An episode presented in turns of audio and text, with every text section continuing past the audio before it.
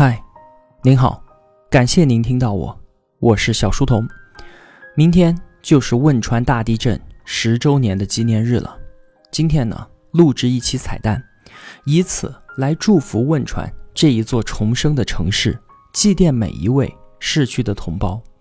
而更重要的呢，也是给我们自己再一次的提醒，提醒我们珍视一切，好好的去生活。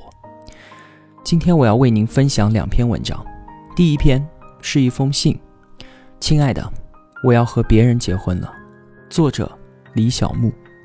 这封信啊，在去年八月份的时候，被包括人民日报、十点读书在内的上千个媒体平台和公众号转发。现如今，这封信甚至被改编成了同名电影，就要在明天全国上映了。那么接下来。我们就来一起看一看这一封引无数人泪目的信，到底说了一个怎么样的故事呢？亲爱的童儿，天末凉风，蒹葭苍苍。自你离去，已经有九年零三个月的时间了。在这漫长的三千多个日日夜夜里面，我多少次抬眼望着汶川方向的星空，又多少次？在梦中听到你近乎绝望的呼救，醒来后泪眼滂沱，不知所措。好不容易熬过了身体里面所有的细胞都更换了一遍，可是记忆里的海仍然在汹涌翻腾，丝毫不见退潮的痕迹。我知道，关于你的所有记忆，此生都注定无法平息了。你知道吗？九寨沟前两天地震了。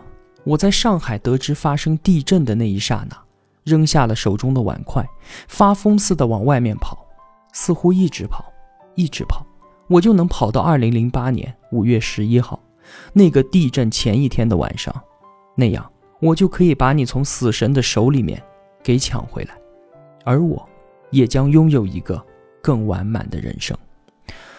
我跑了很久，直到跑不动了，我站在黄浦江边。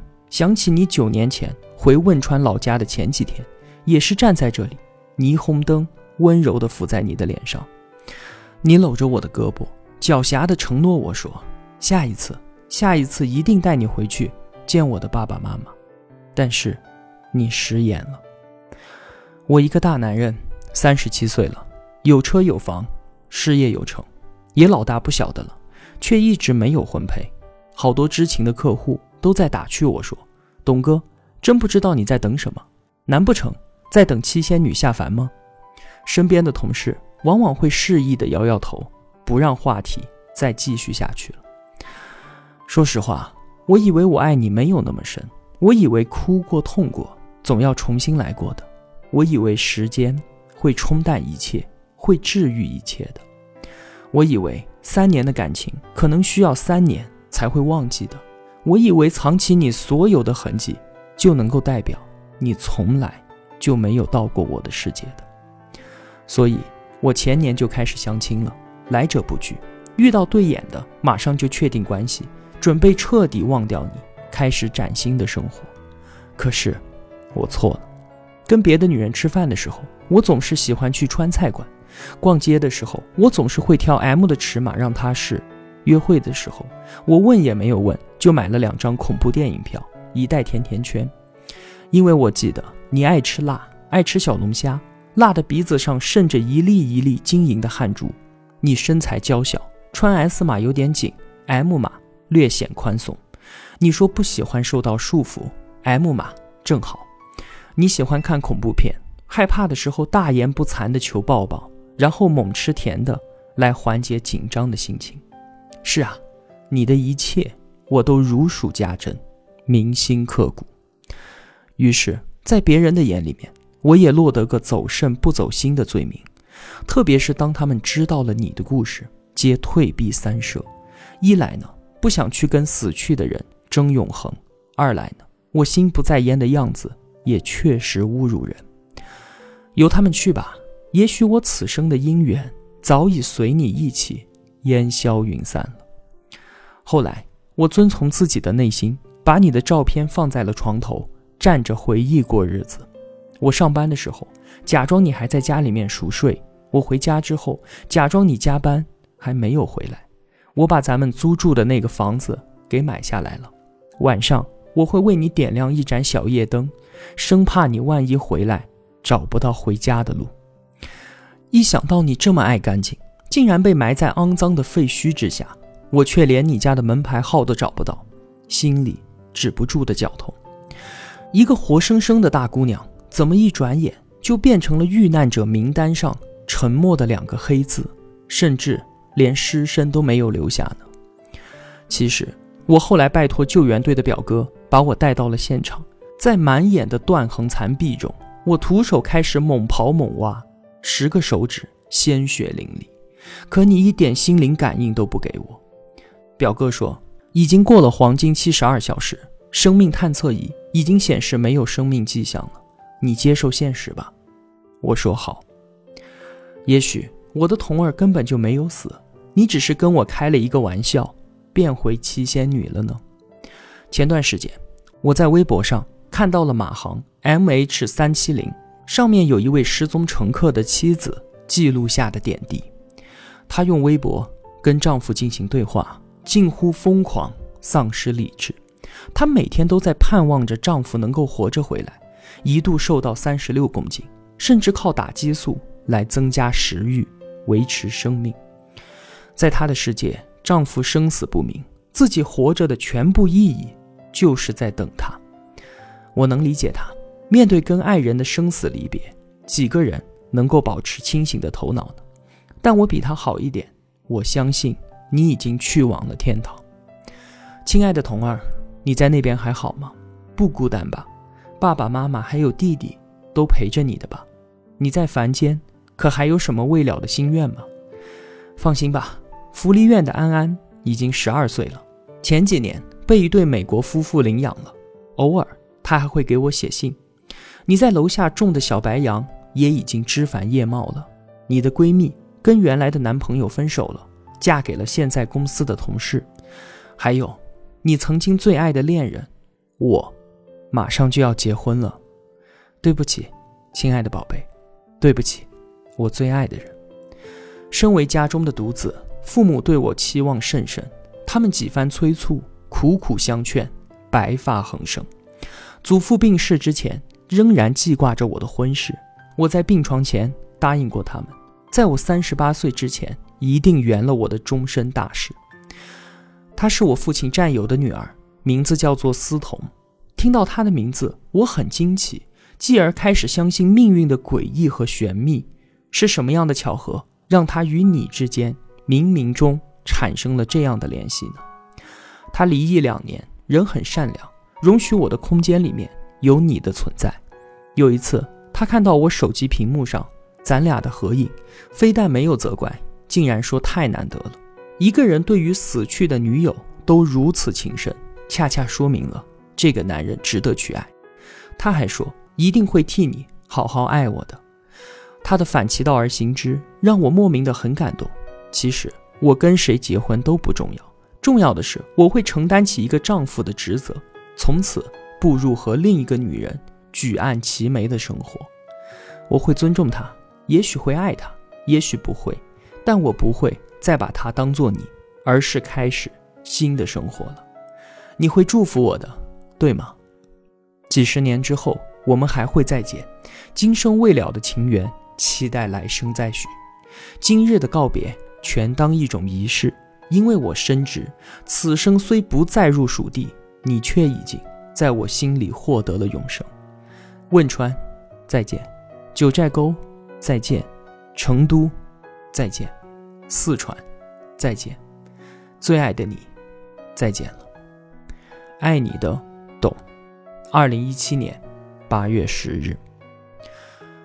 这封信是作者李小木应董先生的要求写下来的，董先生口述，李小木整理。期间，董先生几度哽咽，泣不成声。他说：“他挣扎了九年，也痛苦了九年。在九寨沟地震的当天，他的心又被揪了出来，狠狠地摔在了地上，四分五裂。是时候应该放下了。正式告别之后，他会尽量的克制，努力迎接和思彤过好自己的后半生，而这封信也是他对童儿的祭奠。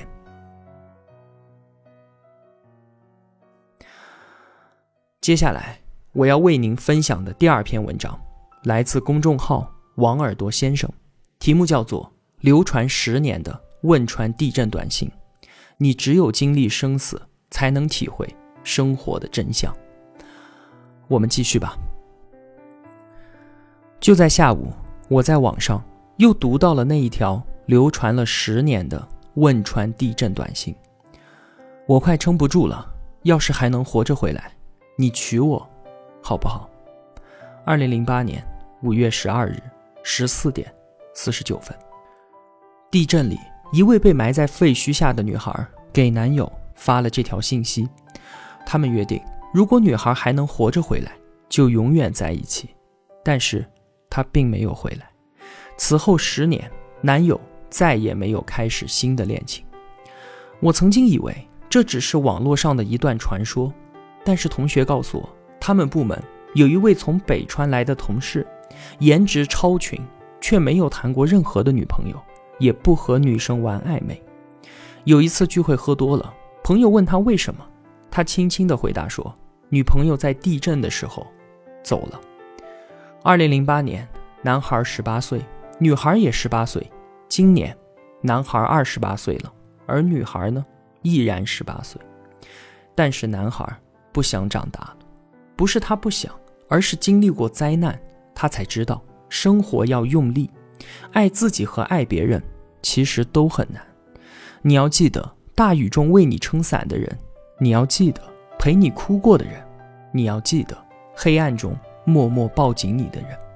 因为意外和明天不知道哪一个会先来，你只有经历过生死和灾难，才能体会生活的真相。有人说，有三样东西它是无法隐藏的，他们是咳嗽、穷困和爱；还有三样东西是无法挽留的，他们是时间、生命和爱。你总以为来日方长，可是，一不小心就是后会无期。有太多的东西无法挽留。在媒体工作的时候，曾经采访过一位企业老总，他有一个银行账户，里面永远存着一百万。公司遇到再大的危机，这笔钱也是不能动的。虽然只有三十几岁，但是出差的时候，他总是会买最贵的保险，给妻子和儿子打一个长长的道别电话。我一度认为他很矫情，后来才知道，刚刚创业的时候，他从四层楼上摔了下去，昏迷了整整几天才醒过来。他说，当他醒来的那一刻，突然觉得惭愧而又幸运。惭愧的是，自己没日没夜的工作，忽略了家人太多；而幸运的是呢，他还是重新的爬了起来。所以，他提前给家人存了一百万的存款。他每次外出都用心的和家人告别。生活不可预测，这次相遇，下一秒可能就不再重逢了。所以，每次告别的时候，请你相互拥抱；每次相聚的时候，请你倾尽真心。做一直想做的事情，见一直想见的人，说准备了很久的话。你不要委屈自己，不要勉强别人，也不要辜负相遇。去年的下半年，表弟过世了。大学毕业才几年，他就做到年薪三十万的区域经理。不出意外，他很快就要晋升为大区总监。但是，一起车祸让所有的生活都戛然而止。有许多个夜晚。我都辗转难眠，我无数次的想起带他去大学报名，想起见证过他恋爱的点滴。可是，就算在同一个城市里，他去世前，我们差不多有一年没有见面了。因为距离，他在城市的西边，我在城市的最南面。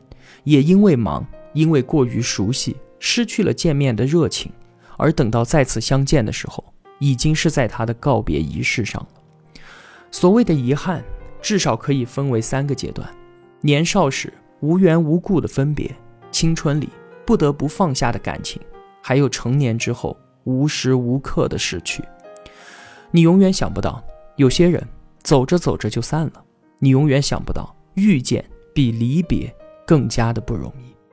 你唯一能够做的，只是不要吝啬表达，珍视身边的人。我们总是走得太快太远，而忘记了为什么出发，忘记了重要的人和生活，它到底是什么？二零一三年，五十二岁的企业家李开复宣布自己得了淋巴癌，要放下工作接受治疗。漫长的两年治疗之后，他基本痊愈。在随后出版的新书《向死而生》里面，李开复说：“生病在家，才发现有太长的时间没有好好的陪妻子，有太久没有和女儿面对面的交流了。休养的日子，才发现原来夕阳是那么美，原来不想工作，只是静心的品咖啡，咖啡居然有那么香。”这段话。打动了所有参加新书发布会的人。一场重病让李开复生死间走了一遭，也让他明白什么才是足够高级的生活。真正值得一过的生活，绝对不是你在福布斯排行榜上的位置，而是你有干净的圈子、规律的生活和最喜欢的人。你能够做自己喜欢的事情，养活家人，善待朋友，能够随时在一起。汶川大地震。十周年了，奉劝您，除了灾难、病痛，时时刻刻都要快乐。死亡和灾难是不速之客，有时候它的降临甚至都不会敲敲门。所以这世间除了生死都是小事儿。所以，请您一定要善待自己，一定过好当下。别说什么山高水长，一定不要计较，不纠缠，足够快乐。爱了就用力去爱，恨了。放过也罢，坚定生活，用力微笑，内心温柔，大胆的行动，有锻炼，有钱赚，有人爱，有所期待，这就是好日子。不要等到人生垂暮才想起腐蚀朝华。在所有的道别里面，我最喜欢明天见。你只有经历生死，才能够体会生活的真相。愿你用力的生活，认真的热爱。愿你的生活既有铠甲。也有软肋，请在这个薄情的世界里面深情的活着，因为世间每一次相遇，其实它都是久别重逢。好了，这就是我今天为您分享的内容，谢谢您的聆听，拜拜。